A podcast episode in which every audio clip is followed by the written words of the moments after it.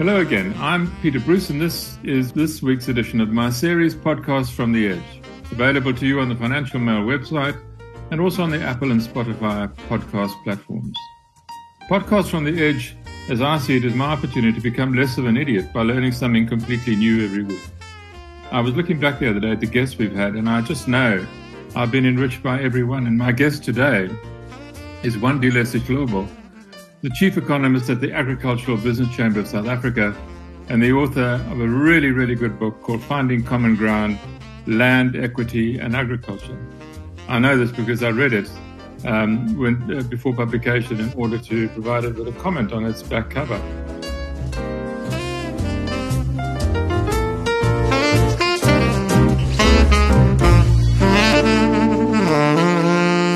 He's also a visiting fellow at the Wits School of Governance. He did agricultural economics at Fort Hare and an MSc in the same as Stellenbosch. He's on President Cyril Ramaphosa's Presidential Economic Advisory Council, served on the Presidential Expert Advisory Panel on Land Reform and Agriculture between 2018 and 19. He's also a member of the Council of Statistics of South Africa and a commissioner at the International Trade Commission of South Africa. He's also most, much more important than any of these things He's a columnist for Business Day. So there's no end of things to talk about, Wandile, but my primary ignorance, uh, which needs fixing, is farming, closely followed by land reform. My latest interest, as you will know, is in the use of import duties to protect what seems to me to be uh, the South African business establishment, but we might be able to get that, to that later. For the moment, I remember reading at the end of last year or early this year that South Africa has just become the second largest citrus producer in the world, which seemed to me to be unbelievably exciting. And it sort of just shows you, doesn't it, what we can do. Yeah, absolutely. I think we, we still have a potential, Peter, to even do more than uh, uh, that. Uh, there's area for expansion uh, in the Eastern Cape, in KZN, in Limpopo, and I think we can still grow and, and excel more in our agricultural exports and also just on a job creation. And I mean, you remember, at the end of last year, there was that announcement of about 700,000 hectares of land that will be given to, to beneficiaries, people. And obviously, that when it progressively come into production, I think it would be excellent uh, in addition to, to, to that, those exports and the value that we already get from agriculture. But the state also has about roughly 2 million hectares of land that if, if, if, they, if the authorities decide to give that to people, that could make meaningful impact. I'm hoping that that will be part of the next release that the state uh, will probably consider in an effort for job creation and just boosting agricultural exports. One of the great things that you do, um, and I see it mainly on Twitter, is that you constantly update your audience, which is quite large now, about how well we're doing along the way. And it's wonderful because it's really always good news. Our exports seem to constantly be growing and our crops seem to be constantly doing well. Obviously, there are now and again in, in various parts of the country periods of drought and hardship.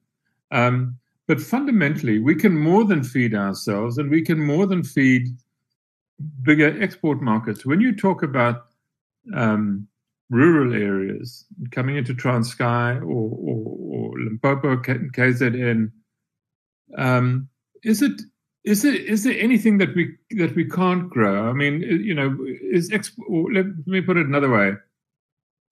Should we be concentrating on on certain fruits and and and vegetables to grow rather than others? Do we are we wasting our time doing certain things?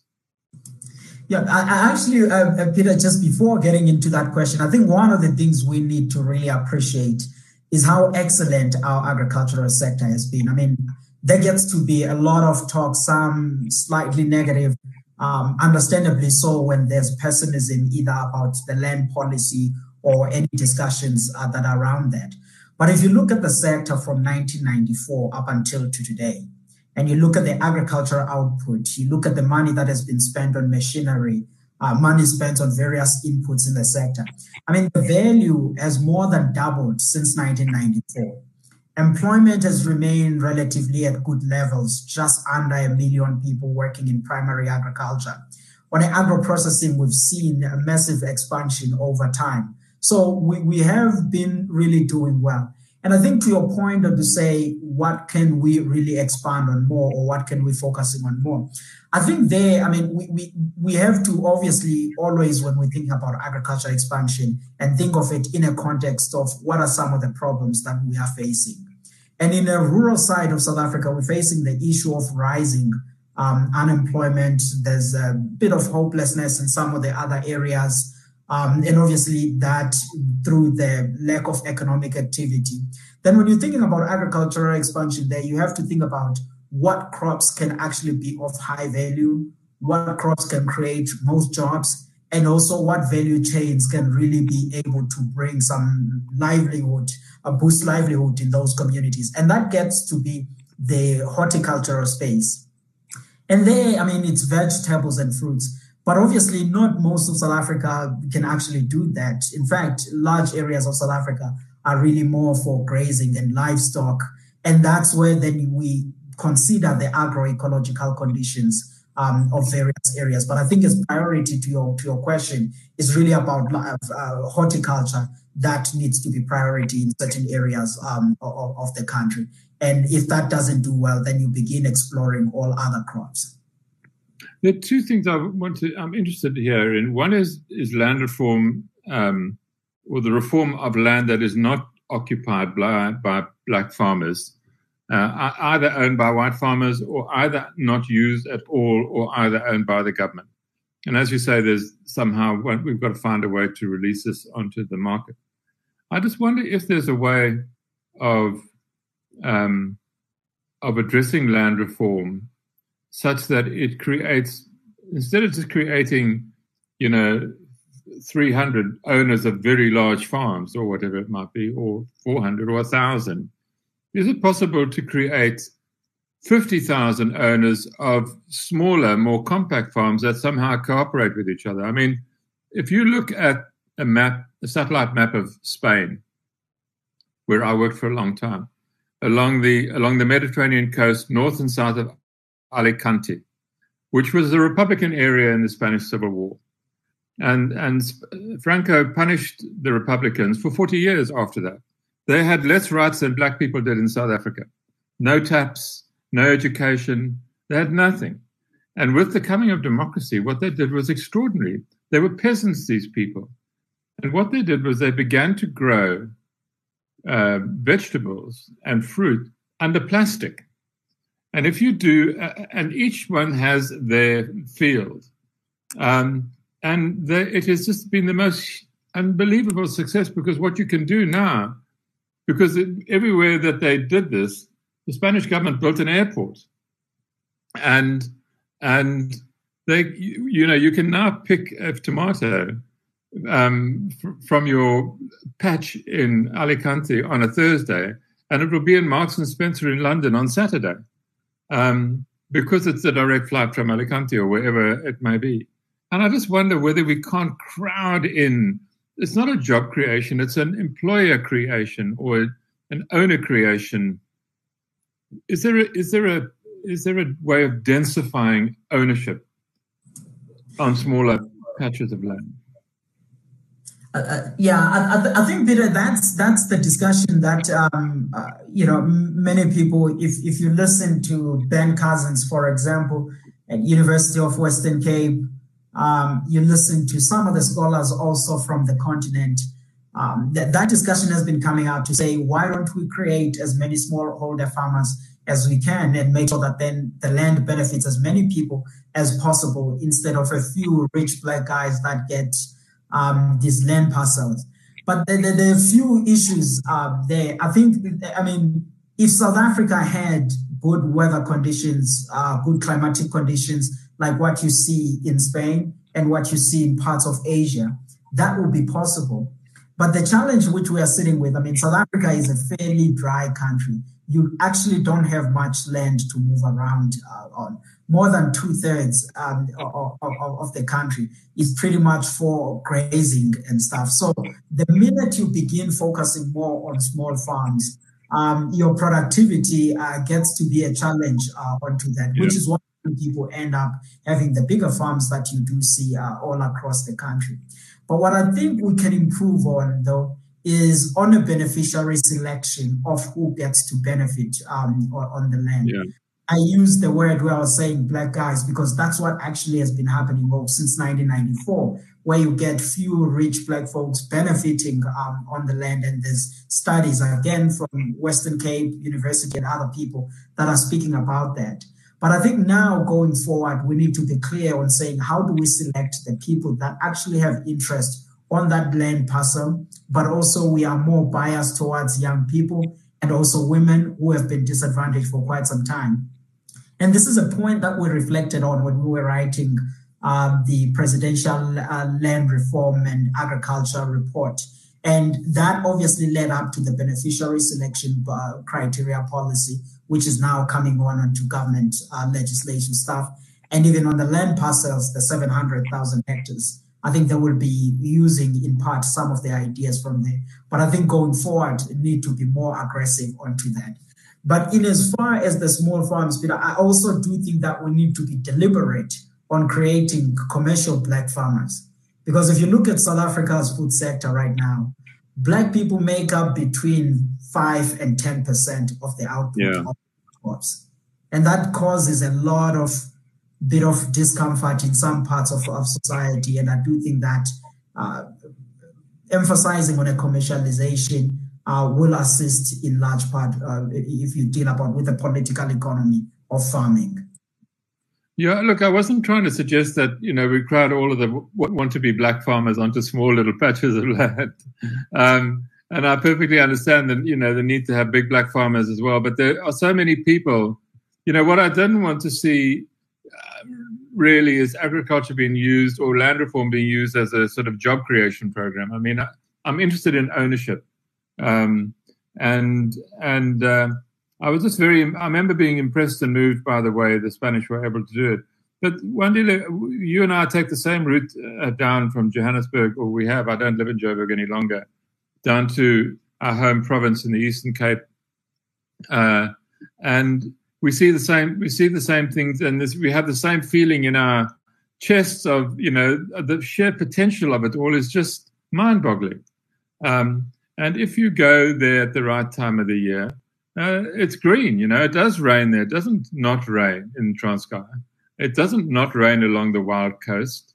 It it rains all the time in Pondoland. Pondoland is so deeply green. It's breathtaking. Um, and there's so much, and it does rain in northern KwaZulu Natal. You know, and, and it just seems to me that that there is so much opportunity, but we don't always understand the um, the the sort of the, the the problems in getting to in getting it done. You know, I'm sure on land there's you know that there's traditional leadership is difficult and and and um, and ownership is difficult. I know. I'm sure you know too. Gloria Serobe and WipHold have got a big project going around around near Willowvale, and it's taken an enormous amount of time to get farmers to cooperate with each other and to trust one another and to trust the system and and and and um, how how difficult is it going to be? Uh, we'll start with the start with the seven hundred thousand hectares that you spoke about um, earlier. This is the part. This is the seven hundred thousand that is going to be made available to black farmers. Where's it going to come from, and how will they become owners of the land that they're on, so that it can never be taken away from them? Yeah, I, I, Peter, I mean, you you raising uh, important points there because, uh, firstly, on the Transkei uh, situation, I, I mean, that there's a there's a great potential there that we, we we're living um, in that area, and it's been like that for decades. And I think that if there could be concerted effort in really addressing the infrastructure needs uh, of the province, but also promoting more of a joint venture approach uh, type of development amongst those that are in the traditional leaders that are in the province, if they can work with agribusinesses and many other people, I do think that we could see uh, some of, of improvement there. And I actually worry a lot about because I mean you will remember Peter back in 2012, uh, uh, the Bureau for Food and Agricultural Policy at Stellenbosch and Pretoria University, they came up with a study where they were estimating that in the coming years, we will lose roughly about 1 million tons of maize that we get in Mpumalanga because of the expansion in mining and other acti- environmental activities in them. And their suggestion was that we're supposed to be expanding more in that Eastern Cape uh, area, the Transkei area. And since then, 2020 today, um, there hasn't been much progress uh, aside from areas in the northern Transkei. Now, uh, and, and I think that we do need to, to, to pay attention on that, especially if you're looking at also the levels of unemployment, the levels of poverty in those areas. To the second point about the 700,000 hectares that is in there, I mean, my criticism to government was that this land is made available to people, but again, we are giving people long-term leases of about 30 years, non-tradable leases. And obviously, then the issue of a challenge of financing these farms is going to continue to be sitting on on, on yeah.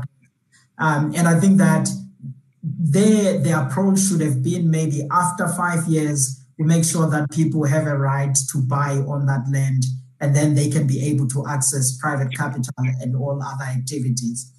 And the land, uh, Peter, some of it is actually occupied uh, by people. So government will really be doing more of a formalization. But there is some of the, uh, the new land parcel um, that is sitting on the state hands that will be given to, to new beneficiaries. And I think my my interest is also largely more on the other two million hectares that the state is sitting with to say how do you, how can you in a more effective way uh, ensure that there is a fair transfer of that land, but also people get land rights or long-term tradable leases. And the process you work uh, with agribusinesses and the other people to crowd in capital so that at least it's productive after that transfer and we don't sit in, in this cycle of land reform farms um, that are failing. Um, and I'm hoping that I, I, do think to a certain extent when one speaks to policymakers that, that, that the sentiment is changing. Uh, I do hope that in the future they can be more aggressive on giving up the land rights. You're very, you're very polite about policymakers, Wandile, and you're lucky actually because you you work with arguably the most competent minister in the government, um, in Thoko Didiza, um, and she's fabulous. And um, uh, um, I just wonder whether you ever see any sense of frustration, perhaps, on her part with her colleagues because I remember uh, there was a, a um, I don't know how far it got, but there was certainly an idea being spoken seriously about by the Chamber of Mines a few years ago, where they were prepared to basically hand over all the surface area under which they mine to black farmers, and they would not only make the land available, but they would finance the setting up of farms, finance the setting up of networks of, of transport and and and you know the along the what they like to call the value chain. Um, and I think it all went south after the land, um, the changing the constitution uh, to, to, allow for land reform without um, paying for it came into came into being. People lost heart. People thought that um, that was a silly thing to have done. But I've been quite mm-hmm. impressed, I've got to say, and I'm interested in your opinion. Cyril Ramaphosa has, has, in a way, finessed this debate quite nicely because we now have a piece of legislation coming up. I think the period of commentary is over, maybe it's been extended. But it's interesting watching how low key and how subdued are the complaints about it now compared to initially when the constitutional change was first raised. What has happened? Yeah, I mean, I, I think I think COVID happened, uh, uh, uh, Peter, because it, it, heading to March last year, that's where the constitutional framing was actually the constitutional uh, committee was going to announce um, the, their view on, on, onto on, onto this, and obviously was going to be tabled in Parliament, and many discussions were going to happen um, after that. Uh, but, but I mean, I, I do share your sentiments that since the, the pandemic happened, uh, that discussion sort of like uh, went under the, the, radar. But I'm actually a, a, a, bit more nervous now that he might come back, and uh, I worry that he will come back and derail some of the processes. As we speak right now, uh, the Department of Agriculture and private sector are completing the agricultural and agro processing master plan. And on paper, the master plan is really positive in a sense that it spells out all those areas we were talking about, for example, that have potential for development. Uh, it outlines what value chains uh, we could focus on, job potential, and there's also some bit of enthusiasm even uh, amongst some of our members at Agbiz, the agribusinesses, to participate um, onto this. So the hope now this will be launched sometime at the end of this month.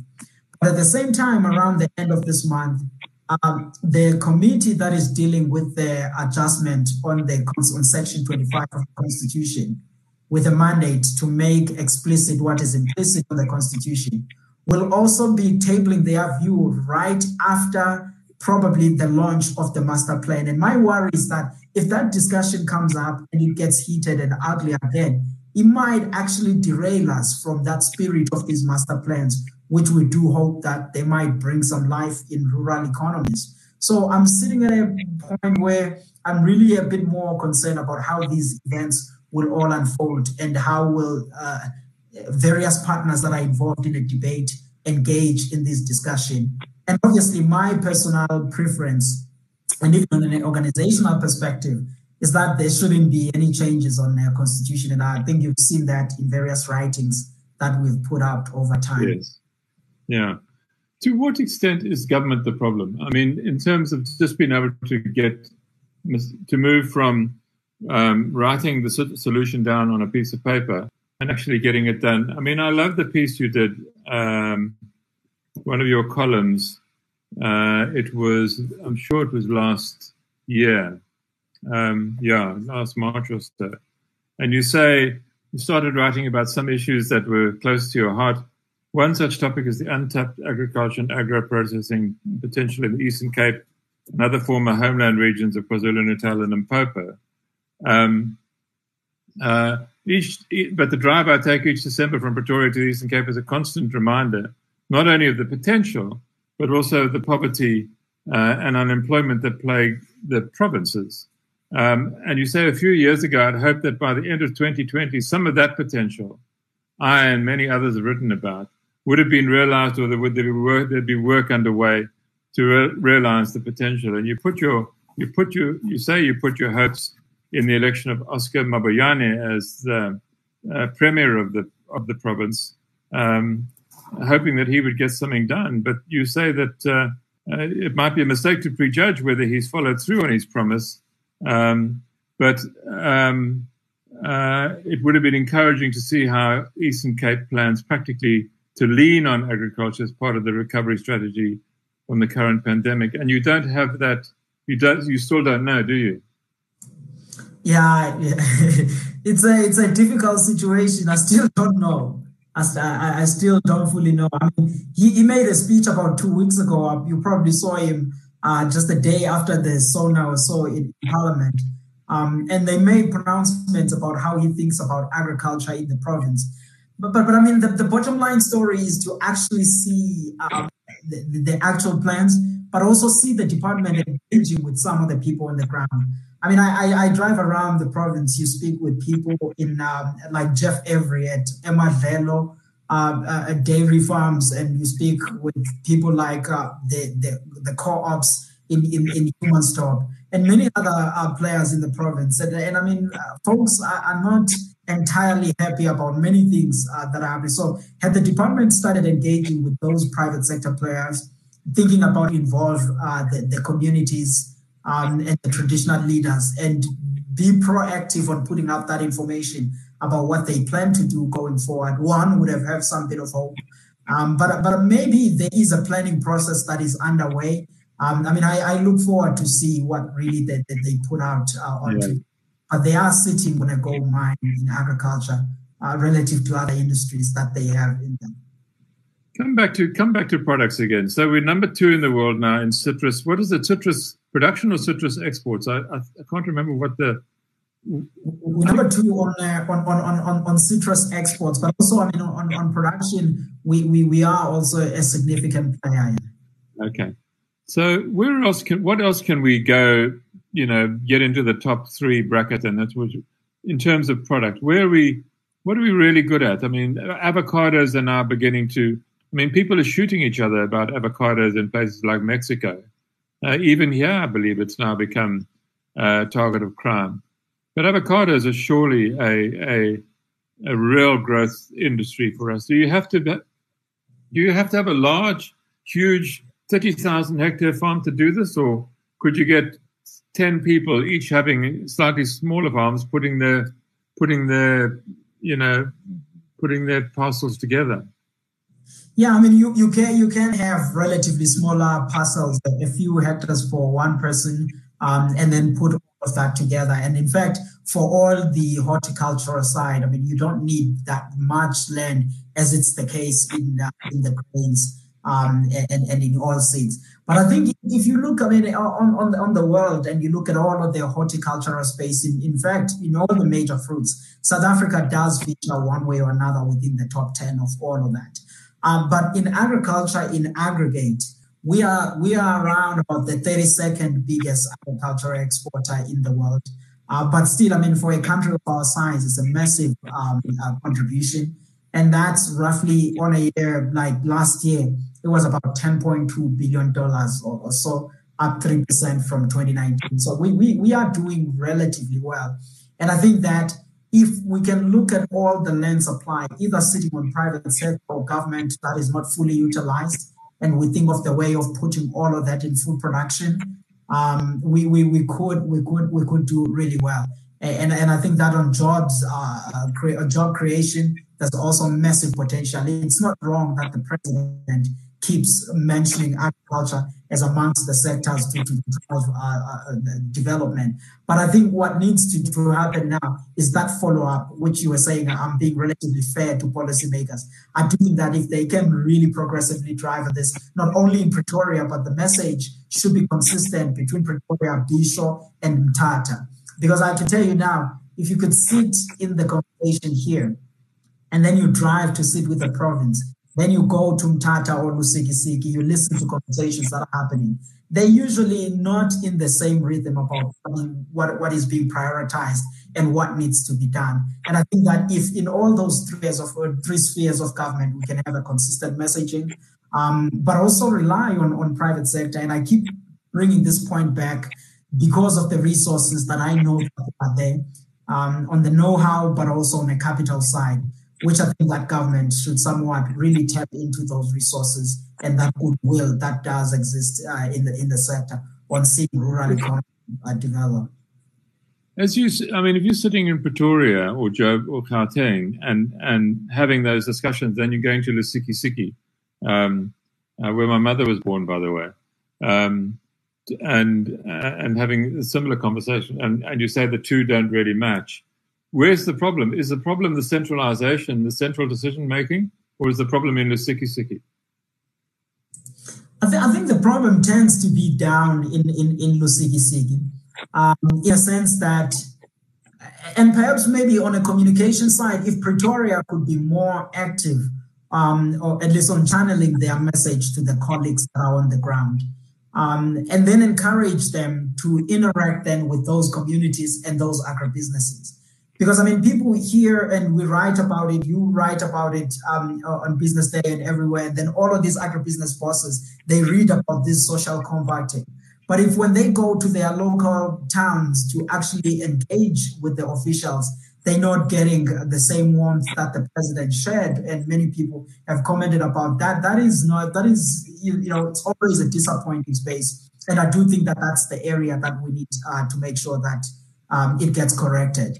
And obviously, another big challenge in some of these areas is the story of infrastructure, which I think if it's not addressed, um, I mean, it's going to be difficult to fully bring those areas into, into full production. Uh, you know, I hate to say this, but I remember growing up in the Transkei under uh, the during the apartheid years in the 60s and 70s, but mainly the 60s. And not far from my house lived a guy called Hans Abraham, and Hans Abram was the Commissioner General of Transkei. And whatever he said, you did. That's what that's how it worked. And the roads, the dirt roads were all perfect. Um, everything, you know, the sides of the tar road, the infrastructure was maintained meticulously. And I just wonder whether the structure that we've created under democracy may not have been a little bit too out of our kind of, you know, out of out of our reach. To have provincial governments implementing decisions into the far reaches of their corners, and the Eastern Cape, by the way, is a massive province, you know, and a complicated place, as you well know.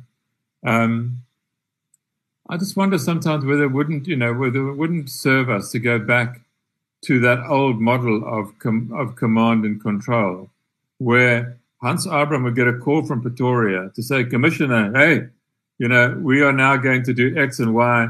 Please report. And of course, he would do exactly as he was told, and everybody would do as they were told down the road, and it would work, you know, to, to the extent that apartheid required it to work. Mm. I think, Peter, I mean, things like that might, might, actually work because we, we, we've been dancing around uh, uh, uh, uh these problems talking about challenges of the local governments. I mean, I was just reading uh, yesterday on Business Day an article by my colleague at Stats SA, David Everett, who was actually talking about the same challenges of the of the local government.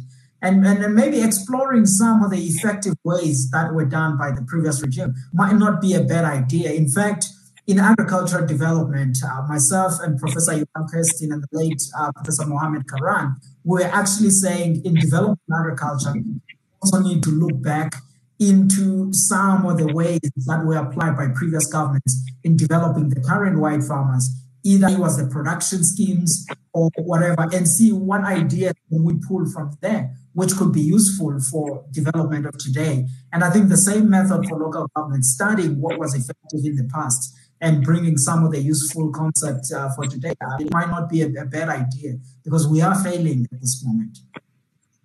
Does the do you know because I don't I don't know because I've not really looked at it hard enough whether they whether in Nkosazana Dlamini Zuma's district development plan I just wonder whether or not the district development model if you understand it might be of some some help I'm not sure what the district development model uh, that Nkosazana Dlamini Zuma is responsible for is whether it could answer it. Does it does he is it about perhaps forming like what the Americans have. They have counties in each state. So you would have a county sheriff and a county this and a county that rather than each town having, you know, the problem, you know what Umtata looks like and what a mess it's become. Um, and that's partly because all the people who own the land in Umtata don't live there. They live in Joburg and Gauteng, and they rent out to people who have to take no care of the environment around them because it doesn't belong to them. Um, uh, if you are you an expert, Wandile, in the in the district development model? No, I mean I'm, I'm just I'm just a farmer. uh, I, I, think I mean I, I do hope that we, we get some useful ideas there, there Peter because I mean there are smart folks like uh, our colleague at Business Day Ayabonga Cawe um, who's yeah. also meeting at the uh, Presidential Economic Advisory Council. I mean, he, he, he has been thinking deeply about these issues about this, uh, uh, the district development model. So I, I, look forward to see what will be the final plan on onto this. But I think what gives me hope is that there are people that are, are solid and working and looking into this. As to what they, they, they will end up coming with, I have no idea. That I focus more just on rural and farming issues. Yeah, come come back to um, um, if if we if we can as a, jumping from one of your uh, interests to another. Um, you you're on. I think I said the the um, you're a commissioner um, on the International Trade Commission of South Africa, ITAC, and ITAC. Uh, for listeners who don't know what it is, and I'm going to describe it inaccurately. Um, but ITAC is where you take your complaint about um, uh, import competition being imports being dumped on you in your market at below um, the prices at which they'd be sold in their home market, and this is unfair. And ITAC then will take action to protect you. Um, I've I've been writing lately and having some fun, and people have gotten very excited about it because um, uh, excited good and excited bad. Um, because there's a rash of new duties coming out of ITAC on steel, on uh, certainly regulations on textiles, on peanut butter, um, on aluminium, on um, uh, there's a new on. Uh, no, I was going to say copper, but that's a scrap problem. Um, somebody's just applied. Oh, Bell Equipment has just applied to for, for protection. It's like it's like it's almost as if President Ramaphosa has a another leg of his business rescue, his, his COVID business rescue problem. You know, either you can take from the 200 billion rand loan guarantee scheme from the banks, or just go to ITAC and get some duties, and uh, we'll take your competition away from you. What's I mean, do you feel is is there a, am I am I completely insane here, or is there something going on that um, you know that the public is not aware of? Why are there so many duties being certainly asked for? I mean, they're not being given in, yet in all circumstances, but um, there's certainly been a raft of them. Yeah, I mean, you, you started an, an exciting conversation there. I saw the the the, the SEIFSA, the Steel and Engineering Federation, uh, writing to you yesterday or this morning's paper, so, something. So the, the, the, conversation has been ex- extremely interesting um, that, that you started. But I think I, I remember. Mean, Go on. Yeah, to, to your point, I think the things there, Peter, are in two are in two levels. Um, and, and, it's good that you you, you have stimulated uh, uh, that, that, that discussion. But I think the first point is some of the companies maybe might have been having some of the the, the, the, the challenges or uh, complaints and sitting on them around trade policy for a while. But I think with us now being on a COVID and obviously everyone looking at all aspects that can make their business as efficient as possible, then obviously they, I think they are taking a clear look and saying, okay, what is unfair, what can be corrected to ensure our efficiency as a company. That might be one of the of, of, of the reasons why many applications are going uh, to ITAC But obviously at ITAC when we receive some of these, uh, we, we have to apply our, our judgment on all the empirics that are that are that are in there. We do proper due diligence and looking at the at, at, at all of these aspects. The bigger team that that is, that is there at the offices. And as commissioners, we, we apply, I think, uh, an independent and a fair judgment onto this. And I think all of that which you have seen being um, uh, published, uh, I think when you read those applications in details, you would agree that uh, there's always fair assessment and fair judgment on, on what ends up uh, uh, being a final take in each and every one of the products. But obviously, some of them you will see many being published for public commentary because that's what the regulation and the law uh, tells you as a, as a commission to pretty much do. But I think what ends up being an important one is what the final take that gets to be taken um, at the end of that.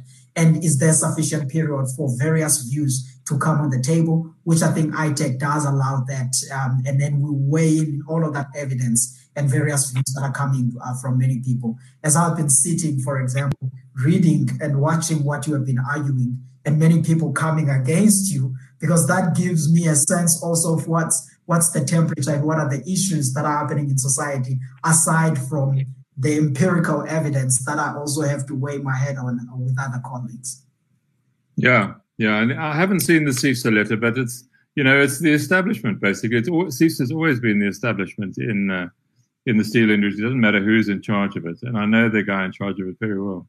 Very last question, Wandile, if you don't mind.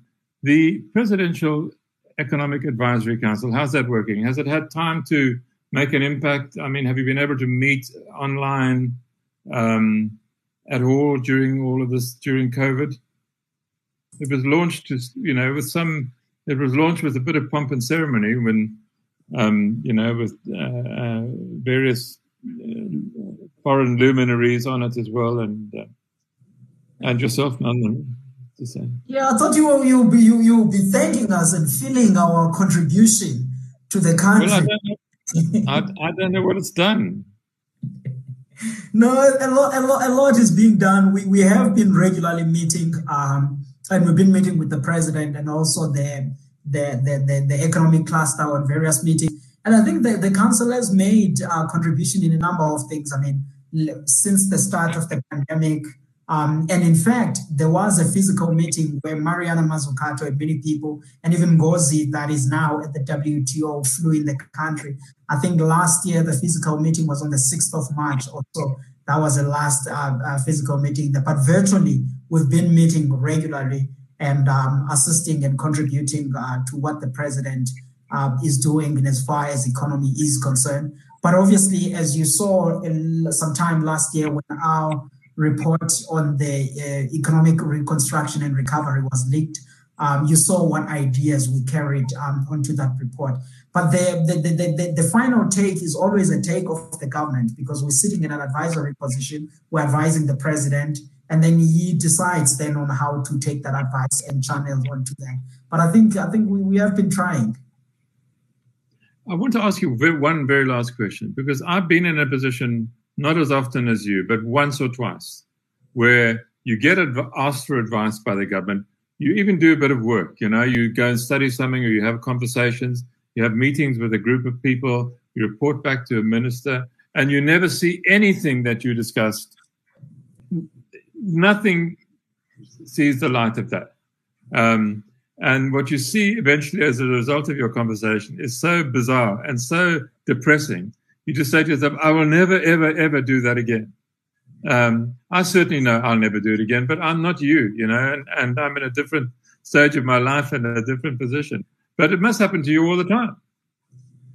Yeah, I mean, I'm, I'm laughing, Peter, as you're saying that, because I mean, um, I, th- I think I think that one of the things that I mean one perhaps maybe has to have an appreciation of is the fact that the, the, the, politicians are sitting in a slightly different position than us in a sense that they are contending with these various interests that they have to make decisions on. So when my advice will be coming in, they have to weigh it on with some of the other interests and think also about the political consideration of that and uh, and then take a position from there. But I think in, in some of the spaces that one has been involved in uh, so far, uh, perhaps we have been a bit more lucky and we have been a bit more effective. If you think, for example, starting about the land reform one, the beneficiary selection uh, criteria policy, which we suggested in there, is now coming on as a law. Uh, the land donations policy, which we suggested there, is coming in as a law. The entire report, cabinet weighed it on, and it's influencing the government policy. And I think that even at the Presidential Economic Council, I mean, not everything that we do suggest uh, falls in, but some of the idea we do see them coming up here now. But certainly there are some ideas, Peter, that don't see the light of day. Uh, but I mean, you have a green passport, you are young, so you just have to keep pushing. Because if you don't do going to happen, you are here. So uh, well, listen, you've, you just listening to you, you've had a lot better luck than I've had with uh, with the government, but you try harder than I do, I'm sure. Um, listen, that was really special. Thanks so much, Wandile, for giving me so much of your time. I hope we can do this again, catch up with uh, with uh, all of your projects, uh, because you you you you live in a rich vein of potentially good news and possibility, and you open it up for us uh, whenever you write. I'll be back with another interesting guest, maybe not as interesting as Wandile, at the same time and in the same place next week. Until then, thank you for listening to Podcasts from the Edge, and I hope to be with you again soon.